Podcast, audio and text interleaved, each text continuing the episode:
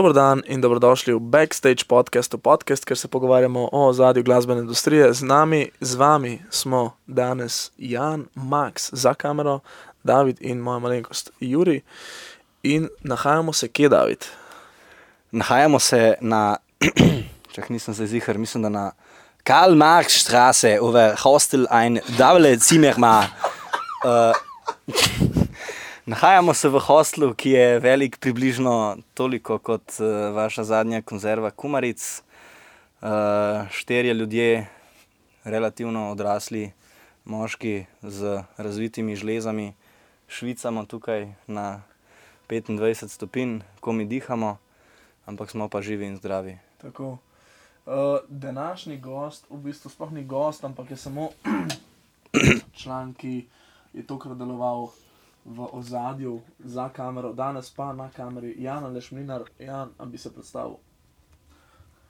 Ja, jaz sem Jan, jaz sem druga polovica kiberneta in sem v Berlinu na izmenjavi.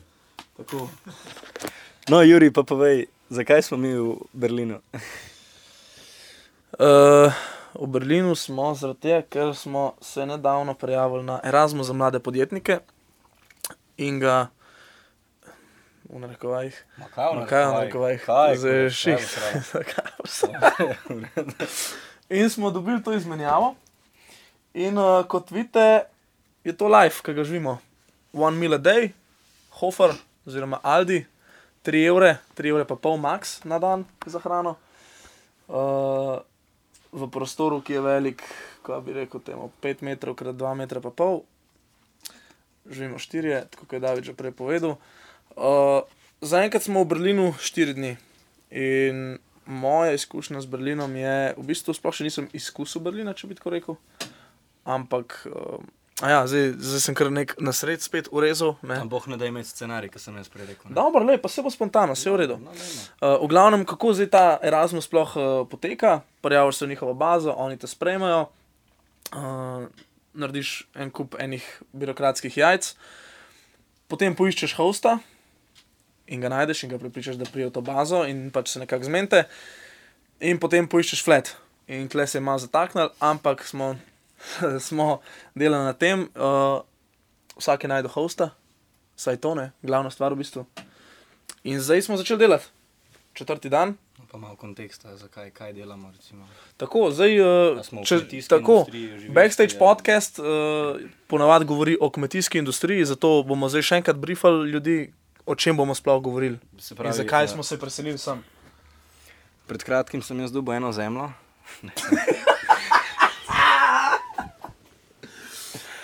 Uh, ne, scena je pač vse unike, ne spremljate, veste, delamo evente, malo probamo jih tudi zboljšati, ali pa kaj tasga, smo rekli, ok, huda priložnost, šarout Heidi za Kontakt. kontakt in za nekakšno inicijacijo, bom rekel, za prvo nekakšno iskrico ne, te, očeh. tega projekta. V tako naprej. Skratka, point je bil, da si mi klej poiščemo hoste, ki delajo v glasbeni industriji na definitivno 10, 50 do morda tudi 100x krat uh, vi, višjem in bolj profesionalnem nivoju, zato da se kaj novega naučimo. Uh, Max, kje ti delaš? Voxnox. Kaj pa je to Voxnox? To je label in agencija za artiste, za booking in za artist management. In pa ja, label, agencija in organizirajo dogodke v tehno sceni. In kdo je tvoj host? Host, host je njihov glavni šef, Komu je pa ime? Fabio, Ko se pa piše, pa mami. kje živi? Koliko 15? Kaj pa ti, Jan?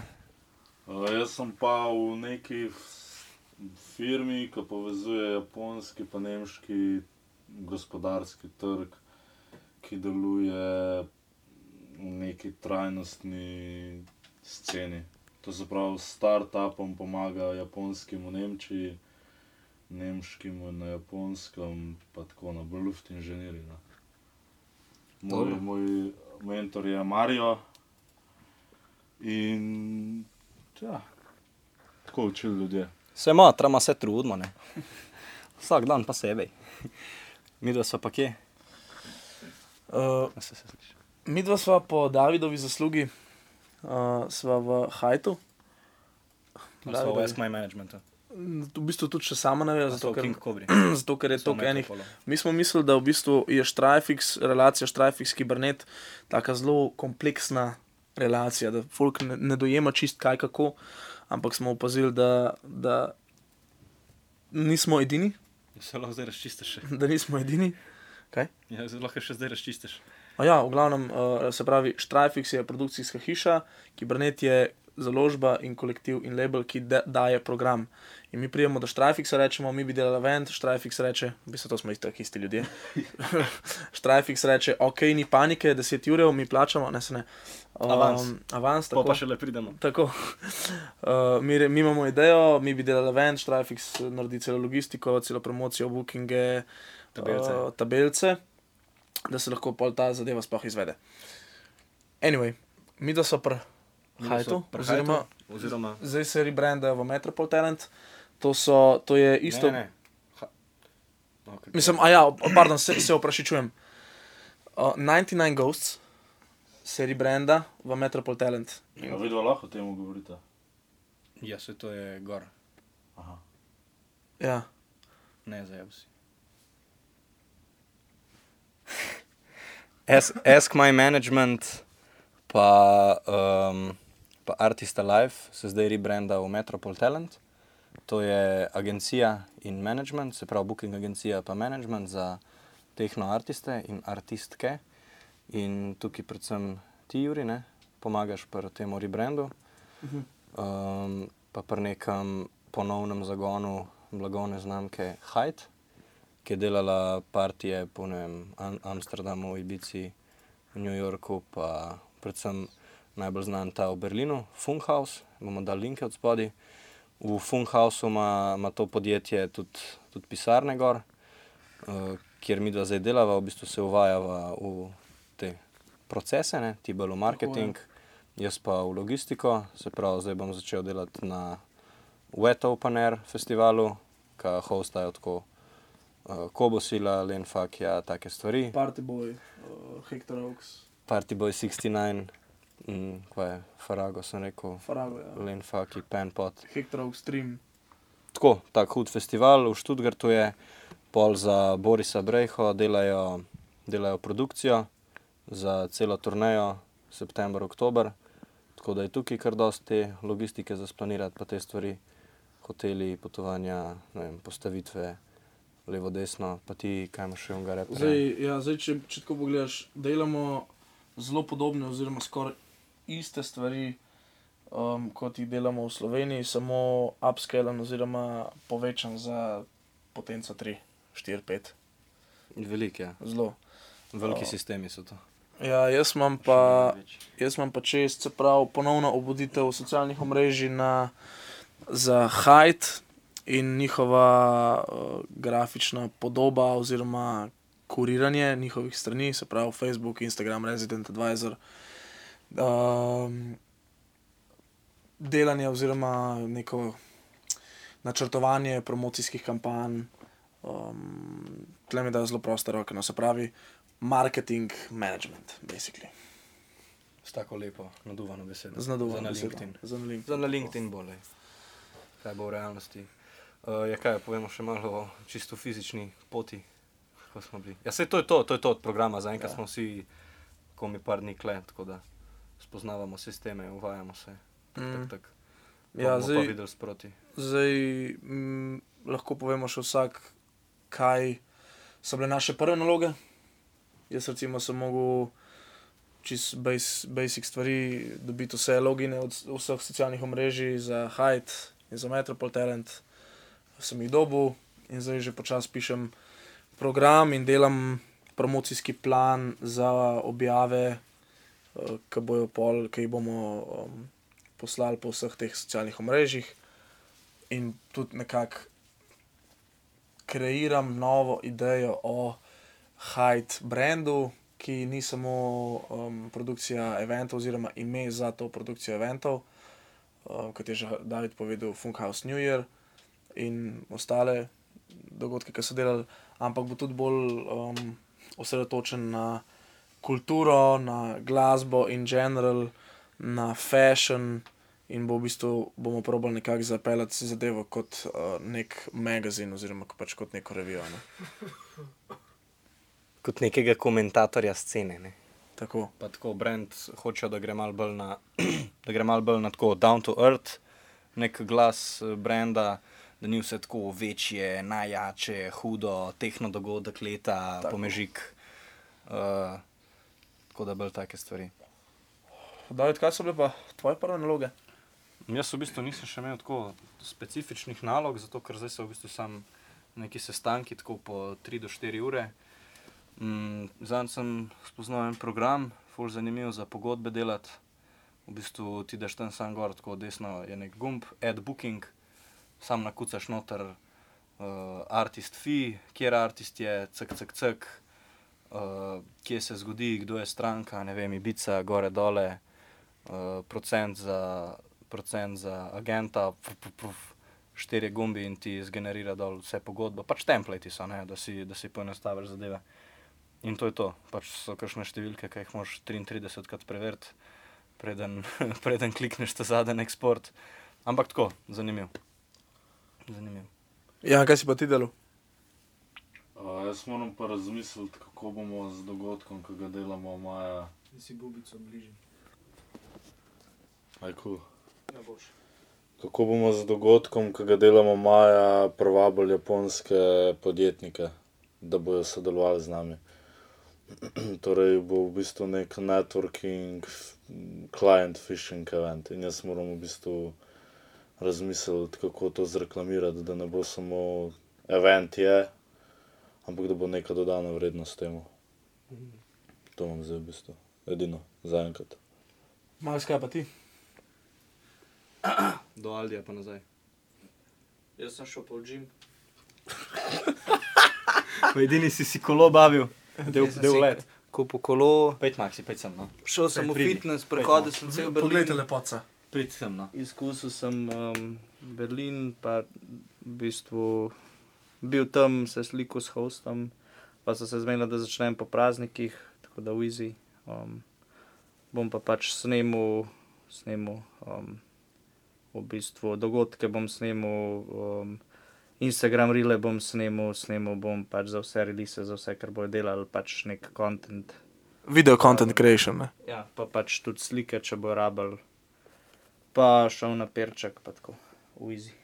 Pošteno. Zdaj, ena stvar, če, da vsak pove, kaj je en človek, kaj je kdo, nekdo ni naredil od nas, je, da je da je Max, kljub temu, da je imel možnost zrihtati gesto za Bergen, je ni zrihtal. Hvala, Max. Hvala, Max. Recimo, da zdaj začnem, kaj jaz nisem naredil, nisem še poslal zvoka Maxu, ne od Longike. A ne? Ja, jaz pa nisem dobil Tinder meča. Jaz, ja, drugač, kar se tiče, kar se tiče um, socialnega življenja, ga nimamo. Tudi danes smo hodili ven uh, na UVB, ker to je pač Berlin, ni tako kot uh, Ljubljana, ki je Dva eventa na 36 mesecev. tako. Tle Um, je 36 eventov na dan. ja, tle je 36 eventov na dan in moraš kar fajn premisliti, na katerega bi šel. Um, ja, tako da nismo še neki izkusili socialnega življenja, niti se nam ne da. Zdaj čas je kvazi potekel. No, dobro, imamo še. A, Malo še imaš. Še pet minut. Ma ne, tok ne. ne, minutka. Vsi se po moje tudi če se kaj spomniš. Ja, lej, glede na to, da je to prvi recap, ne, mi bomo tukaj gor, koliko 3 plus 3 mesece, če bo vse posreč. Še več, še zato ker več. vemo, da bomo šli tudi neuradno prek Erasmusa delati, pomagati. Mogoče povej, kaj je pojem teh recapov, pa koliko jih bo. Pa tako. Ja, recap načeloma bomo delali enkrat na teden, pa presekali mogoče še s kakšnimi biroli med tednom, ko bomo hodili, jaz bi full rad naredil walkthrough čez Funhouse, Ja. pa mogoče vsak od svojega placa, koliko mu bo host dovolil. Ampak lahko, uh, zdaj kaj prvi, ne, pa bomo pa primerjali čez pol leta, če ima, če ima kdo kakšen poseben cilj za svojo, za svojo izmenjavo. Ja, a bi temu javno govoril, jaz ne bi temu javno govoril. Pač, ko se bo zgodil, bo vedel folk. Pa pa lahko zdaj Max odseki, mi bomo posneli, pa bomo pol revilali čez, čez pol leta, če bo rad ali če pa ne bo, pa ne bo. Um, Ok, kar se tiče fletov, za vse, ki boste hodili v Berlin, um, kontaktirajte najprej vse, ki so že blikle ali pa imajo karkoli veze, da vam bojo povedali, kako se to dela. Ampak ne sekirite se tudi, če boste začeli pol leta prej, tako naučite dobili fleta. Uh, skratka, nas, najučene slovenske, lepo pridne fante, delovne kmete, ne, čik, čik, čik, so nas seveda, kot, kot ta prave poštenjake, so nas nategnili za tri mestno številko, pa prva je ni manjša od, nima veze. Uh, zdaj smo v hostlu za 4 dni, dobili smo eno stanovanje za 17 noči, jaz pa Jovan, pa eni kanačanki, ki ne boste verjeli, da bo dejansko realna oseba za Facebook profilom. Max in uh, Jan sta dobila po, po nekem čudnem naključju od našega Hefeta. hosta, ja, El od, našega, od našega El Hefeta sta dobila za koliko 15 noči, glih to malo manj. je. Mm. Um, pol za naprej imamo tudi en flat, že skoraj podpisan, ali uh, pač dejansko treba je štukati skozi. Mislim, težko dobiš nekaj, kar ustreza in lokaciji, in časovno, in vse, in da boš dobil ležit pogodbo. Veliko je čudnih ljudi, ne bom, o, ne bom preveč bil diskriminatoren, ampak uh, pazite se ljudje, internet je nevaren, sploh za poštene kmečke fante. Hvala, ker ste spremljali Recap Erasmus številka 1.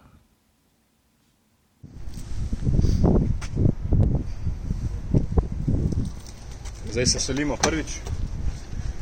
Gremo iz hostla uh, Rix Hostel, ki je bil seveda prvovrstni natek, kot ponovadi. Biser, biser. Biser, biser je bil. Mm, zdaj Jan je šel v njih, Ajn Belena, pazi ga, pazi ga, kolesom. Ajn Belena. Ich bin Amber Lena. Evo ga, Ajn Belena. je piči v flet, zdaj gremo k eni kanačenki v flet. Uh, itek bo to gledala čez pol leta. Dva dni se bomo švercali. Pol pa, pol pa naprej. Ti poje jogurt, ti mi daj kartico. Jaz ne bom pojedel jogurta, ampak ga bom dal držal pri sebi. na stran zice. Evo, zdaj pa da vidimo trenutek resnice. Jaz stavim, da maksovi proteini ne boš čez. Ha, stoji. Dej, zdaj pa tako. Jaz grem to gor, ti lahko te škatle daš kaj v smeti. A veš.